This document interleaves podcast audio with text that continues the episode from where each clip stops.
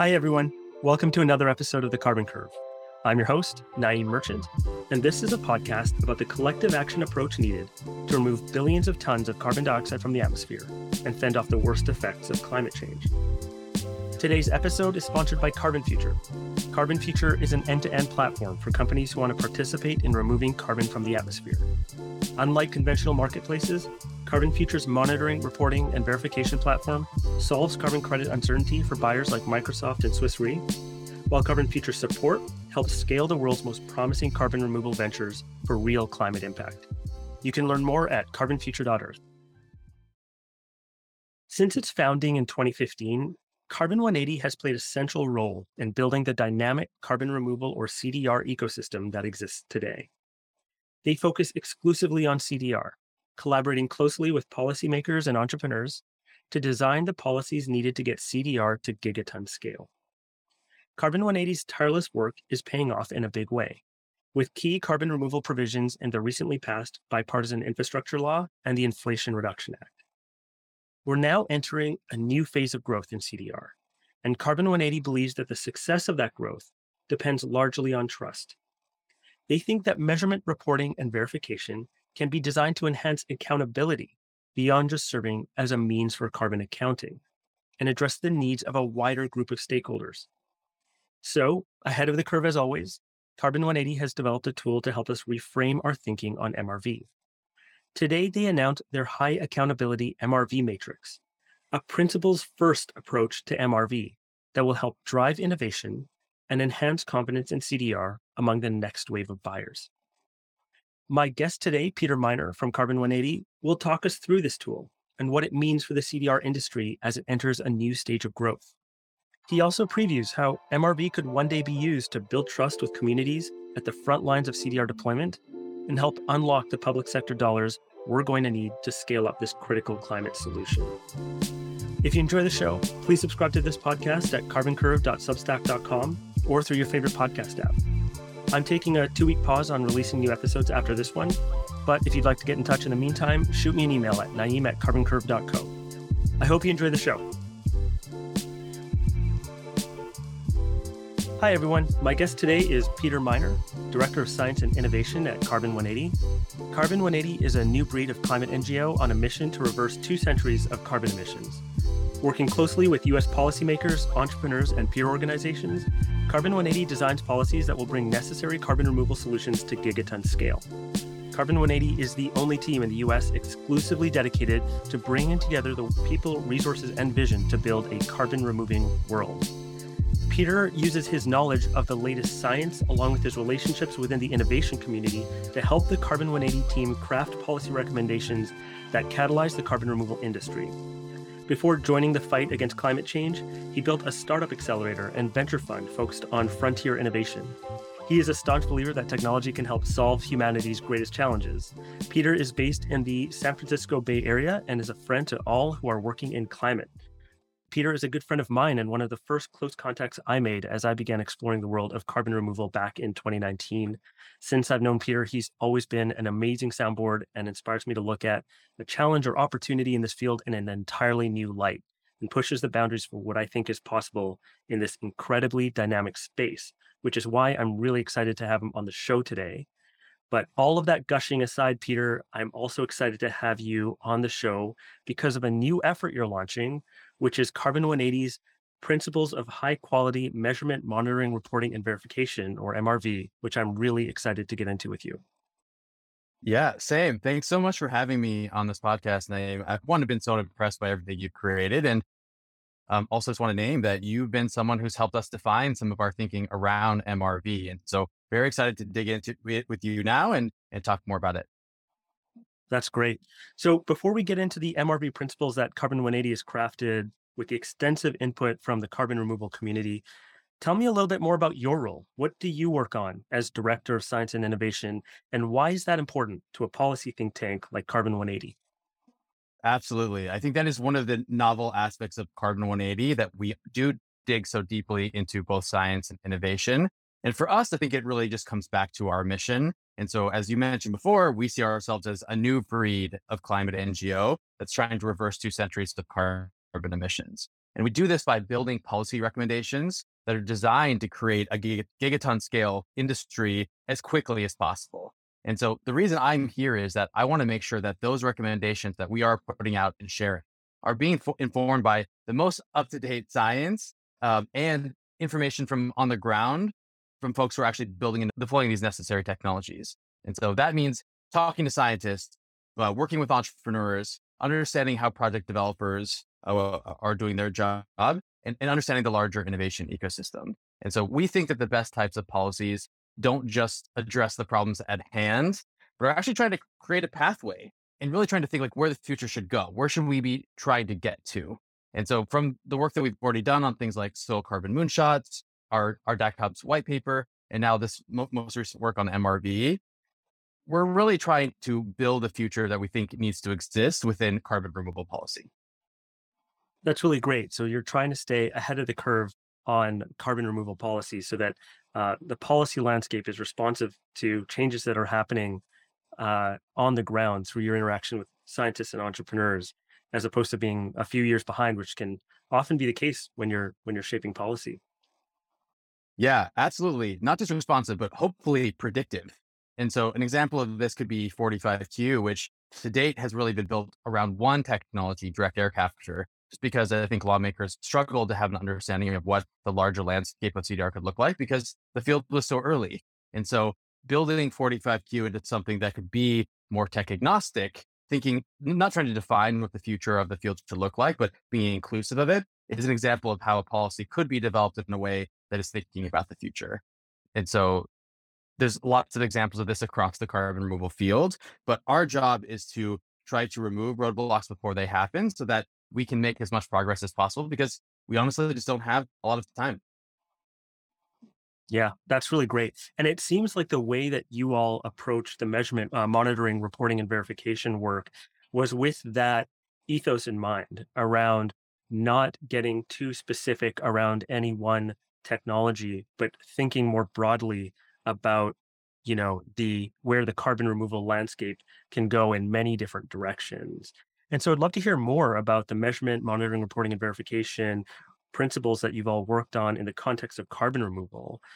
But before we get into that what about the existing approaches to mrv aren't working right now and why not? Yeah it's a really great question. I think when we a lot of us in this field talk about the need for high quality carbon removal and when we say that, what we're almost always referring to are a couple of key features. So high durability is one, clear net negativity, maximizing impact on actually reducing harms of, of climate change, because that's why we're doing this. And then uh, obviously minimizing safety and ecosystem impacts. And so across all of these, MRV is the tool that we use to actually measure results and, and maximize those outcomes. Like that is the thing that leads us to what we're ta- calling high quality carbon removal. So, in the simplest terms, well designed MRV tells us that the work was done effectively and safely, and then provides the receipts. So, what's really important for us from a policy perspective, and I think just generally about carbon removal in general, is that we're still in the very early days of developing MRV protocols and technologies. Folks have been working on this for just a couple years, really. And so benchmarking on what's possible today really isn't that instructive because we haven't gotten that far. So our goal should really be to chart a path to what MRV needs to be to support a gigaton scale carbon remo- removal industry and then start investing strategically to get there as quickly as possible. Thinking about what this policy landscape should be. How can government invest and, and invest? How do we build the right test beds and, and protocols? And so that's the key it, from our perspective on how to succeed in MRV. And really, if we get it right, like if we can do this really well, then that is what is the surest guarantee we have towards building the type of carbon removal industry that we would all be proud of and that will have as much impact as possible. Right. And in conversations that we've had about this, you think setting the bar too low for MRV at this early stage that, that you're talking about could have disastrous consequences down the line, right? Potentially leading to things like widespread fraud or even the potential kind of collapse of the CDR industry. Why do you think that is? Let me start with a little bit of some context that I think has been instructive for, for us. So, the carbon removal industry as a whole is obsessed with scale. I think I've made a couple references to that myself already in this podcast. And uh, the emphasis on scalability is actually really well founded. Carbon removal is an essential tool for meeting the Paris Agreement goals that we've all set across the globe and to avoid the worst impacts of climate change. We just really need this and we need this at a certain level of capacity, which is going to be extremely hard to get to. So scalability is incredibly important. But scalability is only part of what's, what's required to make these promises a reality. The other half is one that I think we don't talk nearly enough about, and that's trust. We're still living in a world that predominantly either doesn't understand what carbon removal even is, or is actually quite distrustful of its intentions and what impacts it can actually have. So, examples of this, we're seeing this in the recent order in New Orleans that prevents any kind of carbon capture from being deployed into the city. And they bucketed technologies like DAC and BECCS into that, even if it's maybe not the best uh, definition or that wasn't even their intentions. It happened. So that is one place where we are no longer able to deploy technologies, even though we need these absolutely in every way. Another example of this is that community and justice groups largely see carbon removal as designed to extend the use of fossil fuels and justify additional emissions. And so, if we're really being honest with ourselves about this, how can we blame them? Right? I mean, there have been so many different and previous approaches at trying to make negative emissions of some kind or offsets or carbon credits a reality. And they have been largely ineffective. The, the actual measurable climate impacts from those approaches are pretty hard to see. And so I, I think also on top of that, some of them have been downright fraud. And so this has been well documented. Folks know that this is the case. And so how do we expect for them to believe that carbon removal is going to actually be different unless we show it to them? And so I think it's true that it's sort of, it would be easier for the industry just to ignore the importance of trust. And it actually might be better in the short term from a scale perspective. You actually might be able to get more done. But trust is the thing that is going to create a bridge to those communities where we actually need to deploy technologies and get them on board with, with this accepting these. We need to do thousands and t- probably tens of thousands of new projects and deployments for carbon removal to be effective. And these are going to happen, happen in folks' proverbial backyard. And so we need them on board for that to happen, or we're going to see many more New Orleans type situations. On top of that, trust is what's going to build taxpayer confidence to invest the additional billions of dollars that we're inevitably going to need to actually make this industry work. And so, yeah, focusing purely on scalability, doing things like weakening requirements on MRV, deploying CDR projects that still have lots of remaining uncertainty. Doing those things could largely lead to more tons delivered in the short term. But if it turns out later that models had overestimated the amount of impact that those actually had, um, if the removals are unexpectedly reversed, which happens all the time, and generally, if the field just doesn't deliver on the promises that are being made, then that loss of trust is going to make it incredibly difficult for lawmakers to continue with the support that we've seen over the last couple of years. And so, if our perspective is supposed to be about optimizing for gigaton scale, and I would argue that that is the right goal, that just can't happen without massive government and community support. And so, trust needs to be an integral part of any solution that we're deploying.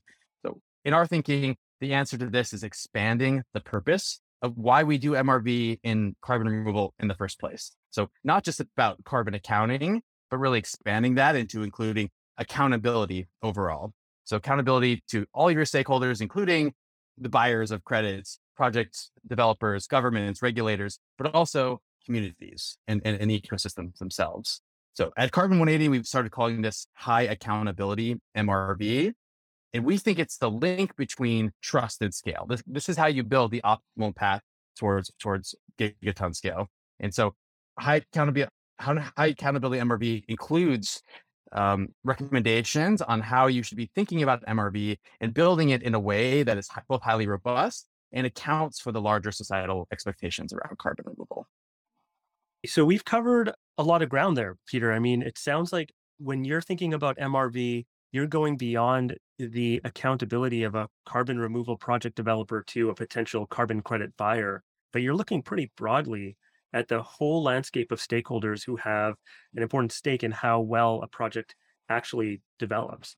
And it sounds like you're banking that MRV is a key element to building trust around carbon removal to get to gigaton scale, right? Like if you're playing the long game for carbon removal scale, then you really care about building trust and you think that having an accountability focused MRV framework that that addresses the interests of more than just carbon credit buyers but the entire universe of potential stakeholders that that can be critically important to build up the trust that's needed.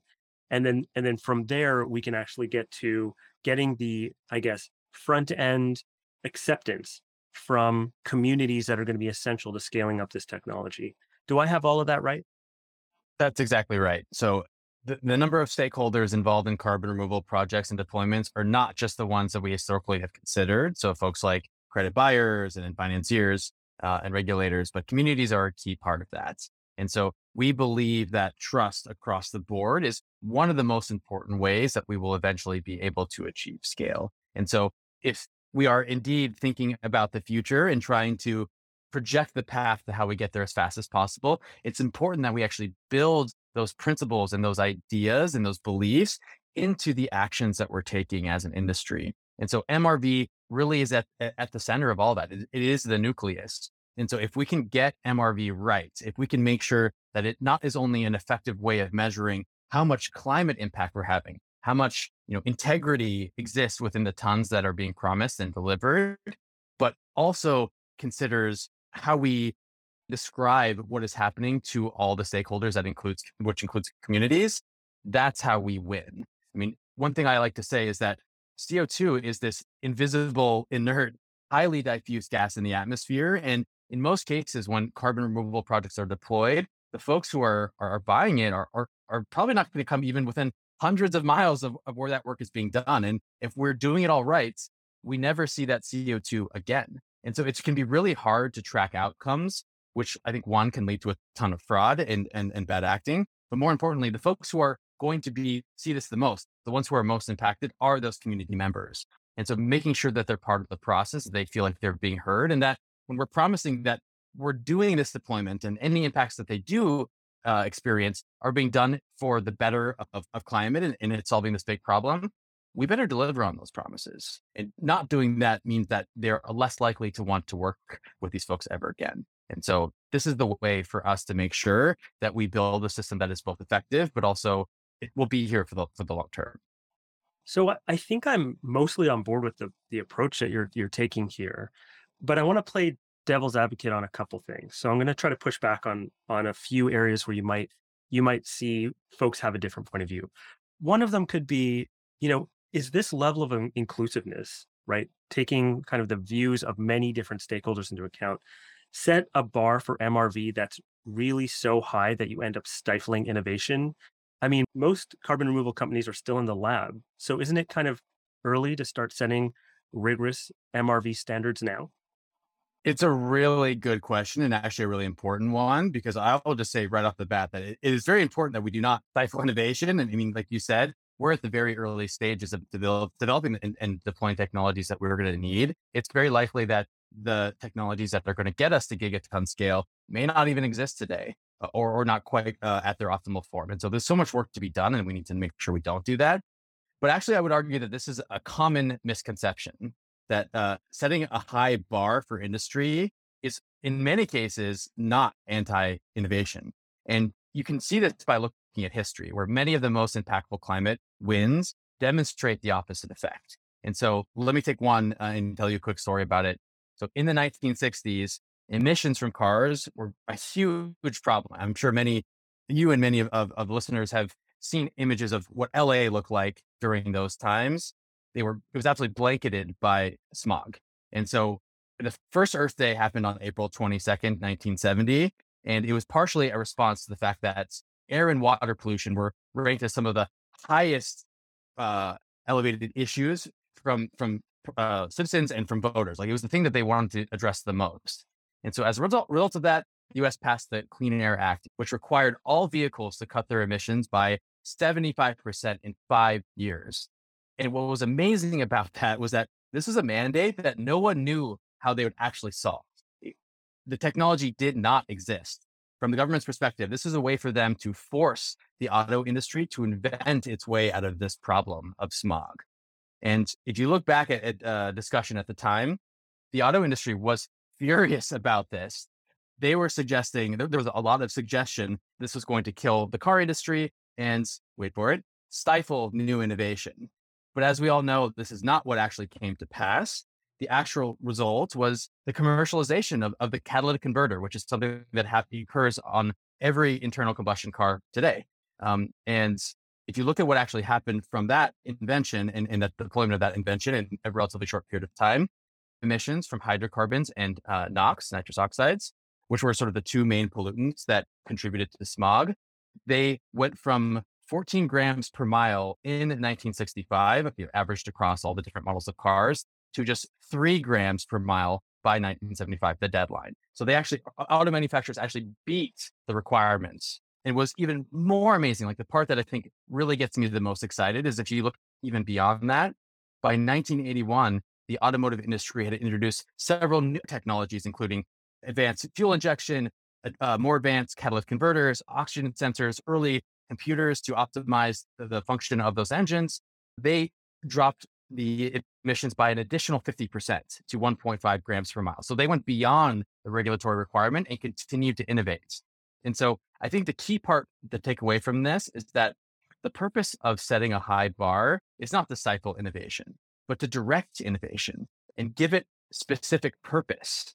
So in the case of MRV, optimizing for high accountability is just making the case that trust really matters.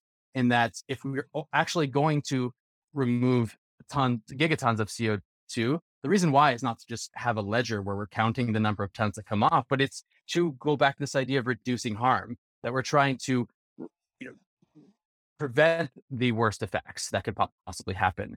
And so if you think about a, graph, and on one x axis is scalability, and the y axis is something like think about integrity. So like how well it actually works. What we're trying to optimize here is not actually the just total number of tons, because in a lot of cases right now, we're not actually sure for every ton that we think we're removing, we're not actually sure how effective it is. It may be significantly less than that one ton. Some, in some cases, less than 10%. And so what we really should be optimizing over is the area under that curve, how many we're removing with how effective and, and, and how much integrity that removal each has. And so that's the key part that matters is how can we focus industry in trying to do a lot better and take this concept of MRV and try to maximize it as much as possible because that's what leads to trust. That is what leads to the area under the curve.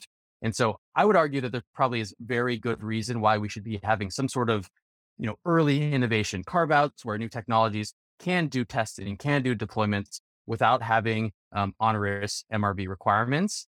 But if you think about what this needs to look like to get to gigaton scale, like when this is a really mature, large scale industry, if we don't have incredibly robust MRV, the room for pushback, the room for loss of trust, the room for fraud is going to be absolutely massive. And so that's the point of the work that we're trying to advocate for is that by thinking about the future, we need to be pushing on the boundaries today and clearly describing that the expectations are going to be very high. And so let's start trying to meet those expectations today. Yeah, that's really great. And the expectations that you all set are really bound in principles as, a, as opposed to being extremely prescriptive. Tell us more about the principles based approach to MRV that Carbon 180 is taking on here. Why was it important to start with principles? And what problem is this trying to solve? And what problem is it not trying to solve? Yeah, that's a fantastic question. So, I mean, MRV, we say it as is one term, right? It's measurement, monitoring, reporting, and verification. But really, the actual practices and, and what we're trying to accomplish with MRV is highly diverse. And it changes quite a bit with each different carbon removal methods because the chemistry and physics and, and biology of, of how those removal methods work are quite different. And so MRV will not be one thing. And so our goal was not to try to, to describe or prescribe how to specifically design MRV protocols themselves. That's going to be actually much harder work that the industry needs to now take on and, and, and take forward. So what we were trying to do is think about how can we define what matters in terms of, of the principles and the features of MRV across CDR methods, in a way that makes it comparable. Like we don't think that the actual MRV itself can be unified across CDR. It is just too different. But the belief structures around what good MRV and, and high accountability MRV looks like can be normalized. And so that's what we were trying to do is how can we describe what MRV in principle should be trying to accomplish and what are those key features to help us have a north star, to point to and, and realize where there are gaps. Where should we be investing new R&D dollars? Where do we need to be making a ton more progress? And so I think the idea was, can we create a framework that is clarifying what the best case scenario can look like from first principles? And then what does a lower accountability perspective look like? Like, what, what does it look like if we're not doing what is necessary to really succeed?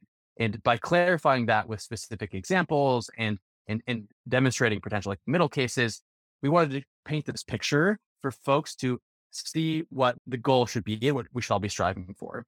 I think the part that you said that's really important is what are we not trying to solve here? What are we not trying to actually do? And I would say the big thing is that this is not meant to be a guideline for pointing at MRV protocol design today and say, oh, these are not good. Like these are a bad way to do things. That I think is completely counterintuitive today because I, I think there is a lot of capability and technologies that we need to develop in order to do what we're calling high accountability MRV that doesn't even exist today. It, it's likely not even possible. But what I really want to impress on folks is that just because it's not possible today does not mean it's going to not be possible in the future.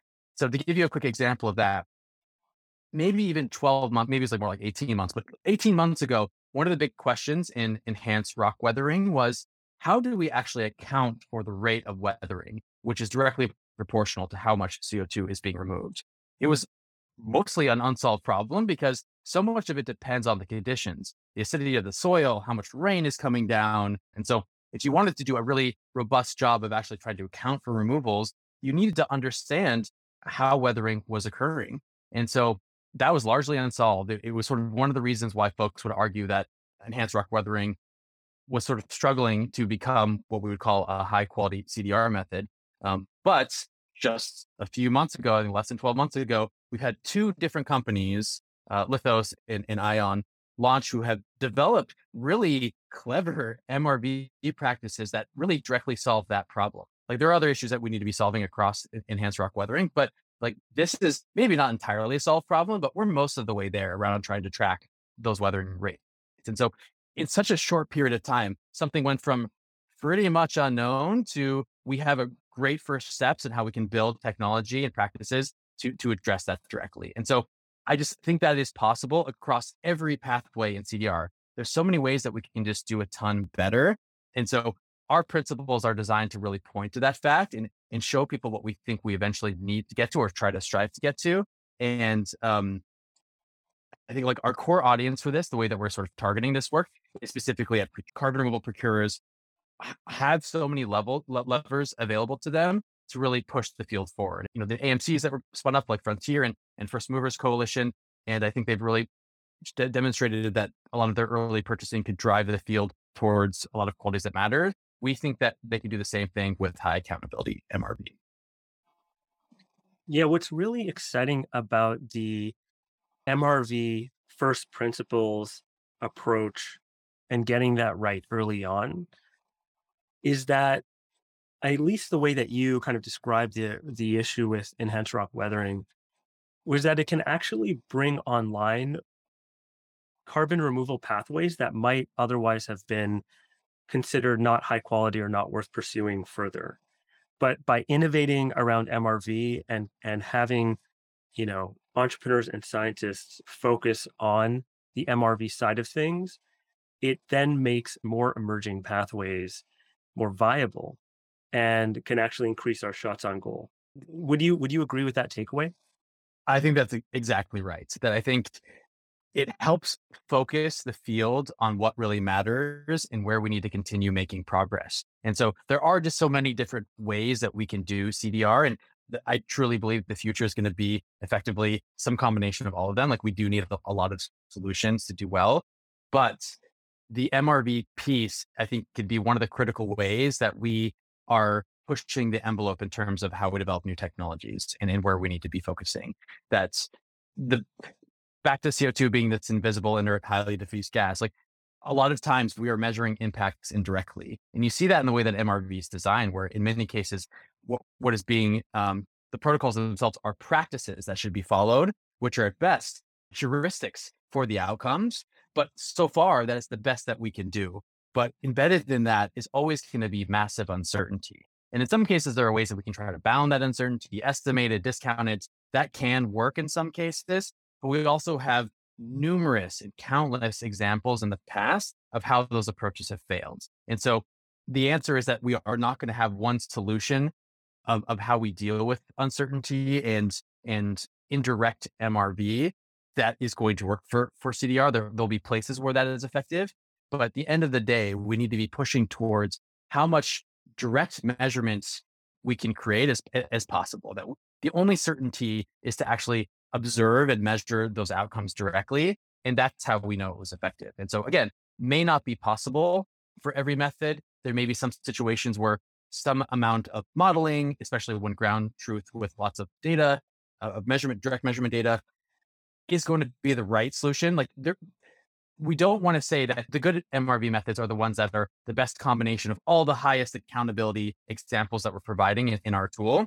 That is not the future. There are going to be lots of great and important cases where we as a society are going to decide that, hey, we're not going to do the most accountable thing here because there's some very clear uh, benefits in terms of cost or, or complexity. I think that is actually okay, that we are going to have some middle and maybe even some low accountability cases for MRV that are the right choices. But I think what's key here is that we need to acknowledge that those are not the best that is possible and that we need to be open and public about those optimizations that we're making as a society and then move forward. Right. Okay. So talk us through the framework itself and how it enables accountability. And, you know, what are the four main principles? And maybe you can give us an example of what high and low quality looks like for each. Absolutely. So the four main principles that we, we've described are first, direct accounting of removals and impacts. So eh, we think that high quality MRV protocols include direct measurement of removals whenever possible. They'll also inc- include direct measurement of health and ecosystem impacts associated with the project. And so the reason why we do carbon removal isn't just about removing carbon. There's a lot more to why we want to do this in the first place. And so we want to make sure that is built into how we think about MRV. The second principle is traceability over time. So after measurement of removals from the atmosphere happens, monitoring of stored carbon and ongoing health and ecosystem impacts is incredibly important and are needed to establish durability and safety. So even after a project ends, the need to measure potential impacts persists. The third principle is data transparency. That data reporting, basically how we provide information to stakeholders, is just as important as data collection, which is the measurement and monitoring part. So data transparency and accessibility are necessary for actual, real, meaningful accountability. And then lastly, appropriate incentive structures. So verification of removals just has to take place in a, a framework that has the right types of financial incentive structures that minimize fraud and maximizes public benefits. And so those are very high level, very abstract ideas. And so what we did is we then broke those down into more specific, discrete components of, of what they mean and how they relate to measurement, monitoring, reporting, and verification. And then try to give examples of what we would describe as high accountability versions of that, and the middle accountability, and the low accountability. I want to recognize that it's a spectrum, though. Like it's not that you would only be in one bucket or another. It's possible that you can have features of that uh, one piece in high accountabilities and then some features in, in middle or low accountability. But we wanted this to be a way for folks to be able to look at an existing MRV protocol or, or try to imagine what they want to design for protocols and try to map this so, to how this exists on this scale of accountability and what works really well now, what is possible, and what do we need to continue doing innovation around to do better. So to give just sort of a few examples of that, one thing that we call out is the need to monitor over traceability over time, understanding how frequently do you actually need to monitor carbon stocks to understand um, what, what is the right state of carbon. So a high quality example of that would be that the carbon fluxes out of storage or you can sample continuously. You can know exactly when CO2 is reversing or, or is, is leaving storage, or could be discreetly if the carbon itself is functionally stable. So, you know, using just physics and first principle, that's not going to go anywhere. Mineralization is, is generally a good example of this. Um, and the data accounts for the time period between samples. And so using tracers and enhanced weathering is an example of this, where you might only sample for those tracers once a year or once a quarter. But because you're getting this accumulation of that tracer, it just very accurately demonstrates the amount of removals that had happened. So on the other side of this, a low quality example of that is that the state of carbon removal is assumed through some low fidelity model that isn't really supported by peer review and um, doesn't have a strong basis in, in science and it, or is not monitored after project completion. We see this a lot in, in lower quality removals. And uh, I think just a great example of, of, what we should not be doing. Uh, to give you one other quick definition is thinking about data sharing and data collection. Let me focus on uh, data sharing.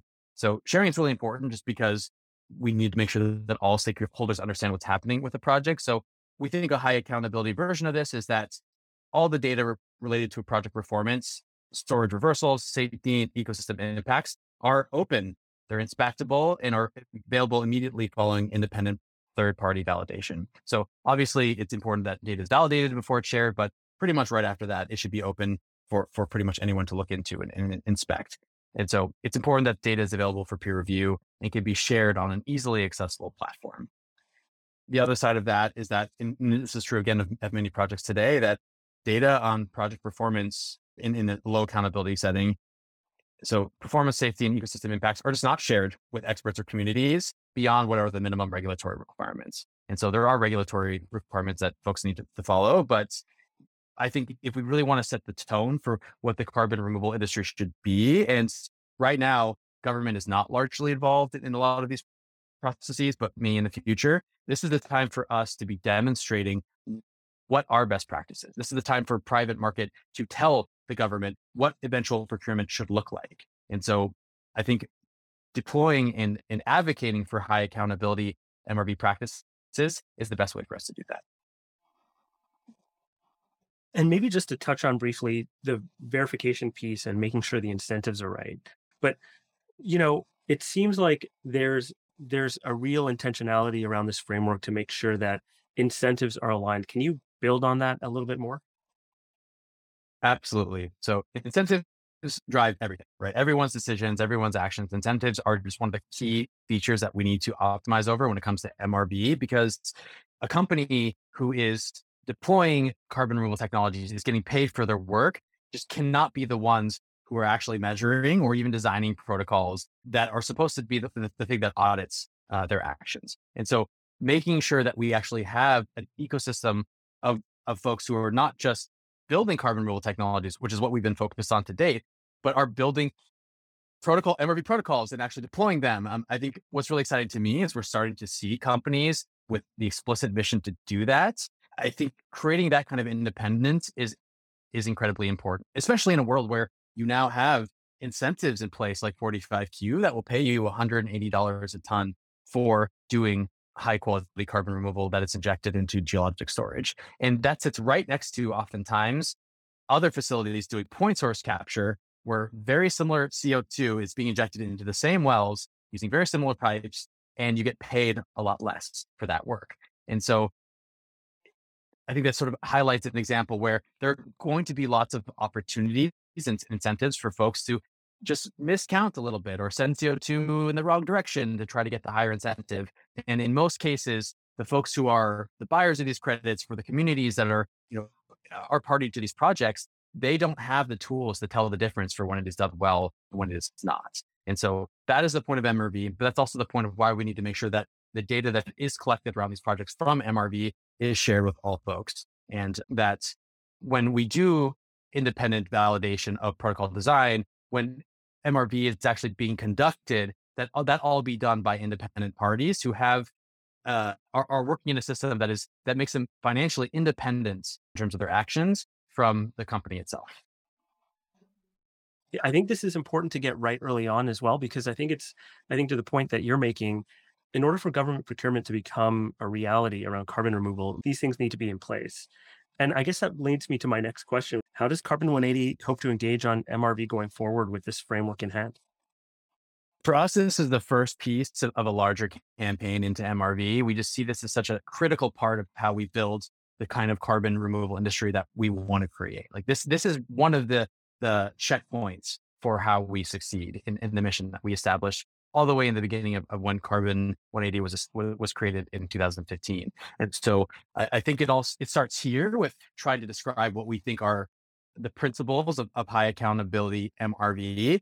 But we think this goes a lot of different directions. So first, I think there's so much more that we can do to really dig into the intersection of MRV and communities and thinking about how it could be used as a tool for justice. So I think MRV is not going to be the same as uh, in the case of durability, like MRV is the thing that helps us understand whether it's working or not and how durable something is.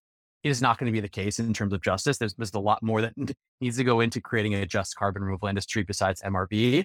But it could be one of the ways that we collect the critical data that allows us to not just think about accountability, but responsibility. Like I, I think there, this is there's a direct connection between these two things that need to be explored more. I think there's also opportunity for us to think about how we can build better tools for communities to understand what MRV is. And that when a company or project is coming to their backyards, they can ask the critical questions to understand what they're going to be party to. Like how much information will they get? And so they can make requests that are important to them and, and they can make sure that the, the, the features and the protections that are that they want are, are going to exist. And so that's one direction I think that's definitely could take. And so you should hopefully see more from that uh, us very soon. But I think on the other side, eventually, like right now, all MRV work is happening in the scope of private and voluntary markets, just because that's who's ready for this, right? I mean, we now have these giant AMCs, advanced market commitments, who have billions of dollars at play. And so that is material amounts of money now. We're not talking about small allocations. This is extremely real. And so we need to make sure that the work is being done well. And so private markets are taking the lead in developing a lot of these protocols. Sometimes it's companies themselves because there's no other option.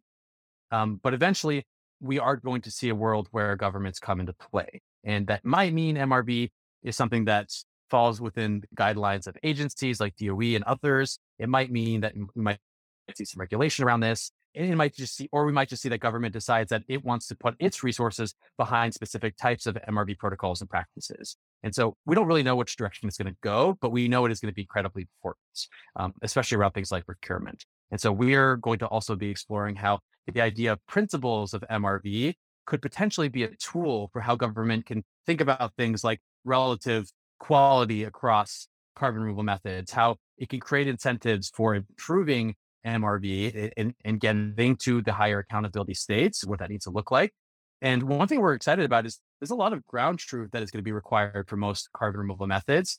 And government just has, is, I think, by far the, the best group to be able to do that. And there's so many examples of how USDA has been gathering really critical data around soil carbon and soil health overall that is being used to inform um, the models that a lot of soil carbon companies are using. I mean, we saw this with GPS, where this is data that was made open, and we had this amazing emergence of an industry that would not function without this government entity that is purely providing data. And so we're also excited to think about how can government play some governance roles and, and, and be an enabler by setting up systems and, and networks of sensors potentially that provide critical ground truth data. So yeah, I think exploring more about how government could be part of this, both in terms of making sure we get to the right outcomes, but also investing strategically to improve um, the relative uh, accountability in, in terms of MRV methods.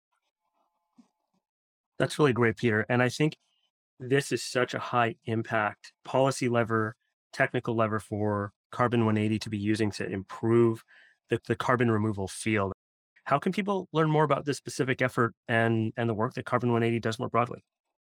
Absolutely. So we have just released a blog post on the principles of high accountability MRV. And maybe I can, I'll send you the link to that. I don't know if there's a way for you to, to include that in the description, but the best ways to sort of track this work and, and the work will be coming after this is to sign up for our uh, newsletters. So we have one called the Carbon Copy, which is just a great summary of one, obviously the, the important work that Carbon 180 is doing, but also just a highlight of what's happening across the fields. And so we'll, we'll, we'll be releasing all of our work there. But I'd say one important thing I want to highlight is that we very much see this as a starting point. And this is a rough draft of what we think high accountability MRV should look like. And so we are intentionally not writing this in proverbial stone. Like we see this as a living document. And we would love to work with others on this. Like we would absolutely appreciate collaborators in expanding our thinking and, and taking this idea of principles and taking it a step further. And so we want this to be something that really should be part of the community and is being led by the community overall, because that's just how we guarantee the best outcomes. And so like you'll be seeing a lot more from us, but hopefully this can be something that others grab onto also and we can start co-creating together. That's really great. And I'll make sure that all of these resources are in the show notes as well as anything that gets out to our listeners. And, and hopefully there's opportunities that uh, that they can identify to, to collaborate with you all on, on, on building on this really great work. Peter, thank you so much for your time. I really appreciate it. Thanks, Eion. This was so much fun. Really appreciate it. And thanks again to today's sponsor, Carbon Future. Carbon Future is an end to end platform for companies who want to participate in removing carbon from the atmosphere. Unlike conventional marketplaces, Carbon Future's monitoring, reporting, and verification platform solves carbon credit uncertainty for buyers like Microsoft and Swiss Re, while Carbon Future's support helps scale the world's most promising carbon removal ventures for real climate impact. You can learn more at carbonfuture.earth.